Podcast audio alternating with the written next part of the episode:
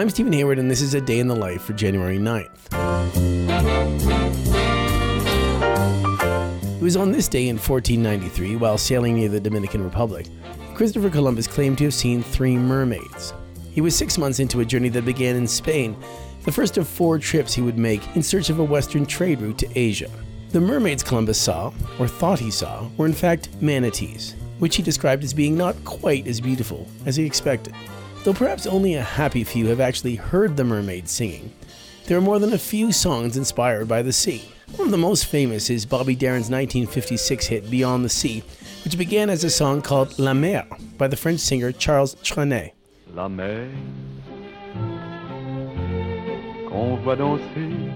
He wrote it when he was just 16 and while staring out at a lagoon in the south of France. Though Trenet's melody remains intact in the English version of the song, the words are not a translation from the French, but completely different lyrics. Chief among the alterations brought by Jack Lawrence, who wrote the English version, is the addition of the word beyond to a title that had previously been simply The Sea. For Trenet, La Mer was about the changing and unpredictable moods of the ocean.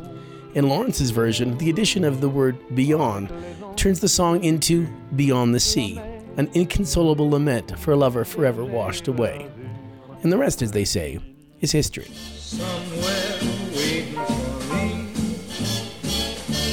My lover stands on golden and watches the ships that go sailing